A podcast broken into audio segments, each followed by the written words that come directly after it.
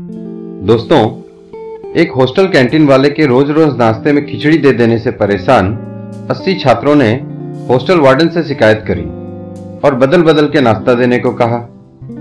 सौ में से सिर्फ़ 20 छात्र ऐसे थे जिनको खिचड़ी बहुत पसंद थी और वो छात्र चाहते थे कि खिचड़ी रोज ही बने।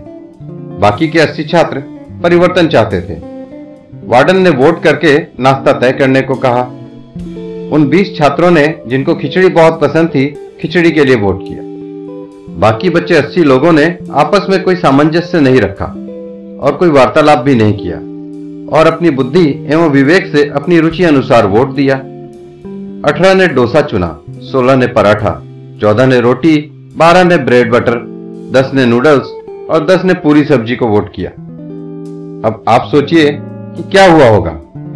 उस कैंटीन में आज भी वो 80 छात्र रोज खिचड़ी ही खाते हैं। क्यों? क्योंकि वो 20 छात्र बहुमत में एकजुट रहे और उनका बहुमत ज़्यादा था। दोस्तों, आज के राजनीतिक हालात से इसका कोई लेना देना नहीं है। बाकी समझदार के लिए इशारा काफ़ी है। Stay tune stay safe for the next episode धन्यवाद।